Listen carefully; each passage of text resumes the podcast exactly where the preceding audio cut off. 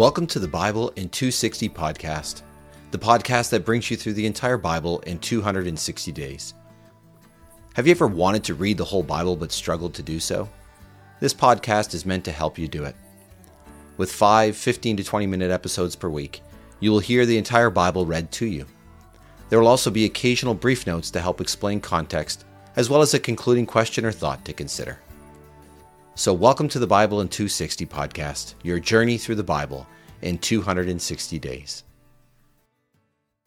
Welcome to episode 155. Today we're going to conclude the book of Amos, and then we're going to go to Matthew 15. And in doing so, I've entitled this episode Feast or Famine. And one of the things we'll notice in Amos is this famine of God's word, that people do not listen to God, they're not even hungering for it, and in doing so, they have lost their way so completely that God's judgment will come on them severely. And yet, God, at the very end of Amos, will still offer a note of hope and restoration and ultimately a feast because God will bring it. And that's only accomplished because of who we meet in Matthew 15 the one who can bring the hungry food, the one who can satisfy the soul in a way that no one else can. And so let's begin with Amos chapter 7 and finish off this book today. Amos 7. The sovereign Lord has showed me this. I saw him making locusts just as the crops planted late were beginning to sprout. The crops planted late sprout after the royal harvest. When they had completely consumed the earth's vegetation, I said, Sovereign Lord, forgive Israel. How can Jacob survive? He is too weak. The Lord decided not to do this. It will not happen, the Lord said. The sovereign Lord showed me this. I saw the sovereign Lord summoning a shower of fire. It consumed the great deep and devoured the fields. I said, Sovereign Lord, stop. How can Jacob survive? He is too weak. The Lord decided not to do this. The sovereign Lord said, This will not happen either. He showed me this. I saw the Lord standing by a tin wall holding tin in his hand. The Lord said to me, What do you see, Amos? I said, Tin. Then the Lord said, Look, I am about to place tin among my people Israel. I will no longer overlook their sin. Israel's centers of worship will become desolate.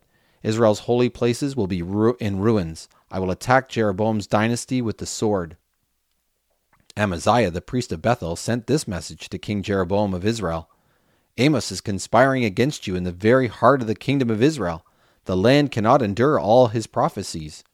As a matter of fact, Amos is saying this Jeroboam will die by the sword, and Israel will certainly be carried into exile away from its land. Amaziah then said to Amos, Leave, you visionary, run away from the land of Judah. Earn your living and prophesy there.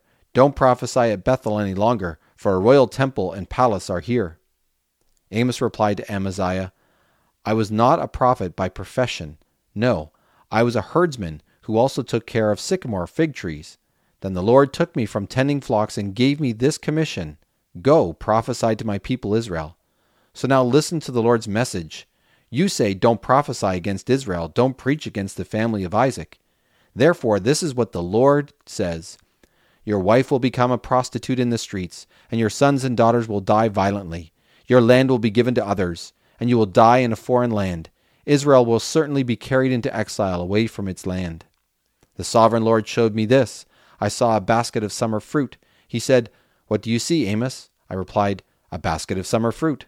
Then the Lord said to me, The end has come for my people Israel. I will no longer overlook their sins. The women singing in the temple will wait in that day, will wail in that day. The sovereign Lord is speaking. There will be many corpses littered everywhere. Be quiet. Listen to this, you who trample the needy and do away with the destitute of the land. You say, when will the new moon festival be over so we can go sell grain again? When will the Sabbath end so we can end open up the grain bins? We're eager to sell less for a higher price and to cheat the buyer with rigged scales. We're eager to trade silver for the poor, a pair of sandals for the needy. We want to mix in some chaff with the grain. The Lord confirms this oath by the arrogance of Jacob. I swear I will never forget all you have done. Because of all this, the earth will quake, and all who live in it will mourn. The whole earth will rise like the Nile River. It will surge upward and then grow calm, like the Nile in Egypt. In that day, says the sovereign Lord, I will make the sun set at noon, and I will make the earth dark in the middle of the day. I will turn your festivals into funerals, and all your songs into funeral dirges. I will make everyone wear funeral clothes, and cause every head to be shaved bald. I will make you mourn as if you had lost your only son. When it ends, it will indeed have been a bitter day. Be certain of this, the time is coming, says the sovereign Lord, when I will send a famine through the land, not a shortage of food or water, but an end to divine revelation. People will stagger from sea to sea and from the north around to the east. They will wander about looking for a message from the Lord. They will not find any. In that day, your beautiful young women and your young men will faint from thirst. These are the ones who now take oaths in the name of the sinful idol goddess of Samaria. They vow, As surely as your God lives, O Dan, as surely as your beloved one lives, O Beersheba. But they will fall down and not get up again. I saw the Lord standing by the altar, and he said, Strike the tops of the support pillars, so the thresholds shake. Knock them down on the heads of all the people, and I will kill the survivors with the sword. No one will be able to run away, no one will be able to escape. Even if they could dig down into the netherworld, my hand would pull them up from there. Even if they could climb up to heaven, I would drag them down from there. Even if they were to hide on the top of Mount Carmel, I would hunt them down and take them from there even if they were to try to hide from me at the bottom of the sea. From there I would command the sea serpent to bite them, even when their enemies drive them into captivity. From there I will command the sword to kill them. I will not let them out of my sight. They will experience disaster, not prosperity. The sovereign Lord of heaven's armies will do this. He touches the earth and it dissolves. All who live on it mourn. The whole earth rises like the Nile River, and then grows calm like the Nile in Egypt. He builds the upper rooms of his palace in heaven and sets its foundation supports on the earth. He summons the water of the sea and pours it out on the earth's surface. The Lord is his name. You Israelites are just like the Ethiopians in my sight, says the Lord. Certainly, I brought Israel up from the land of Egypt, but I also brought the Philistine from Caphtor and the Arameans from Kir. Look, the sovereign Lord is watching the sinful nation, nation, and I will destroy it from the face of the earth. But I will not completely destroy the family of Jacob, says the Lord. For look, I am giving a command, and I will shake the family of Israel together with all the nations. I will resemble a sieve being shaken when not even a pebble falls to the ground. All the sinners among my people will die by the sword. The one who says, Disaster will not come near, it will not confront us. In that day, I will rebuild collapsing hut of, J- of David I will seal its gaps, repair its ruins, and restore it to what it was like in the days gone by. As a result, they will conquer those left in Edom, and all the nations subject to my rule. The Lord who is about to do this is speaking. Be sure of this, the time is coming, says the Lord, when the plowman will catch up with the reaper, and the one who stomps the grapes will overtake the planter. Juice will run down the slopes, it will run down all the hillsides. I will bring back my people, Israel, they will rebuild the cities lying in rubble and settle down. They will plant vineyards and drink the wine they produce. They will grow orchards and eat the fruit of their produce. They will I will plant them on their land, and they will never again be uprooted from the land I have given them, says the Lord your God.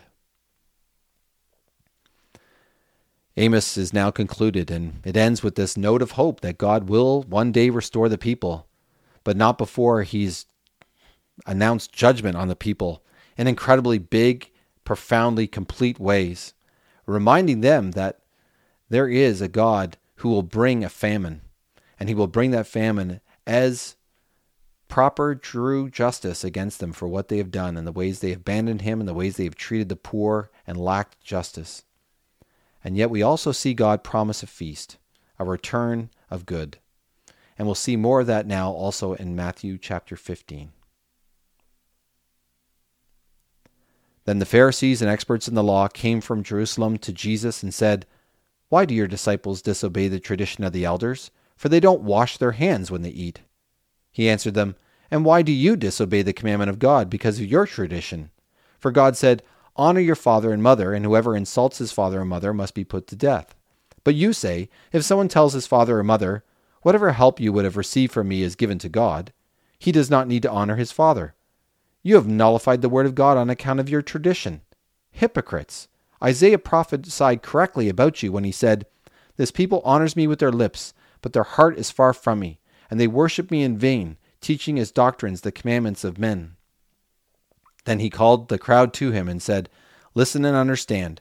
What defiles, defiles a person is not what goes into the mouth, it is what comes out of the mouth that defiles a person. Then the disciples came to him and said, Do you know that the, when the Pharisees heard this saying, they were offended? And he replied, Every plant that my heavenly Father did not plant will be uprooted. Leave them. They are blind guides. If someone who is blind leads another who is blind, both will fall into a pit. But Peter said to him, Explain this parable to us. Jesus said, Even after all this, are you still so foolish? Don't you understand that whatever goes into the mouth enters the stom- stomach and then passes out into the sewer? But the things that come out of the mouth come from the heart, and these things defile a person. For out of the heart come evil ideas, murder, adultery, sexual immorality, theft, false testimony, slander. These are the things that defile a person. It is not eating with unwashed hands that defiles a person. After going out from there, Jesus went to the region of Tyre and Sidon. A Canaanite woman from that area came and cried out, Have mercy on me, Lord, son of David. My daughter is horribly demon possessed. But he did not answer her a word. Then his disciples came and begged him, Send her away, because she keeps on crying out after us. So he answered, I was only sent to the lost sheep of the house of Israel. But she came and bowed down before him and said, Lord, help me. It is not right to take the children's bread and throw it to the dogs, he said. Yes, Lord, she replied, but even the dogs eat the crumbs that fall from the master's table. Then Jesus answered her, Woman, your faith is great. Let what you have let, let what you want be done for you. And her daughter was healed from that hour. When they left there, Jesus went along the Sea of Galilee. Then he went up a mountain where he sat down. Then large crowds came to him, bringing with them the lame, blind, crippled, mute, and many others. They laid them at his feet, and he healed them. As a result, the crowd was amazed when they saw the mute speaking, the crippled healthy, the lame walking, and the blind seeing, and they praised the God of Israel. Then Jesus called his disciples and said, I have compassion on the crowd because they have already been here with me three days and they have nothing to eat. I don't want to send them away hungry since they may faint on the way. The disciples said to him, Where can we get enough bread in this desolate place to satisfy so great a crowd? Jesus said to them, How many loaves do you have? They replied, Seven, and a few small fish. After instructing the crowd to sit down on the ground, he took the seven loaves and the fish, and he, after giving thanks, he broke them and began giving them to the disciples, and then gave them to the crowds. They all ate and were satisfied, and they picked up the broken pieces left over, seven baskets full. Not counting children and women, there were four thousand men who ate. After sending away the crowd, he got into the boat and went into the region of Magadan. And there we have Jesus, the true answer to the problem of having a, a famine, the one who can provide bread from literally so little to feed a crowd of what's called 4,000 men plus women and children. And so just this huge crowd, and Jesus feeds them. And Jesus is not just there to feed them bread, but Jesus is the one who can change hearts and lives and heal and restore. And he does it over and over again in all these different healings in all these different ways, proving to us that ultimately He is the one we need to look to, that He is the one we can say when we are feeling like we're in the midst of a famine. It is Jesus who provides the feast, a feast that's not just earthly bread, but a bread that comes from having Him as the one who gives us life, freedom, forgiveness, grace, mercy, and love, all found in Him. Thanks for listening to the Bible in 260 podcast. May what you have heard speak to your heart and mind today. The scriptures quoted are from the Net Bible, http netbible.com, copyright 1996 2019, used with permission from Biblical Studies Press, LLC, all rights reserved. Our theme song for the podcast is The Call by Emily Ruth. You can find The Call and other music by Emily Ruth on Apple Music or Spotify or wherever you find your music.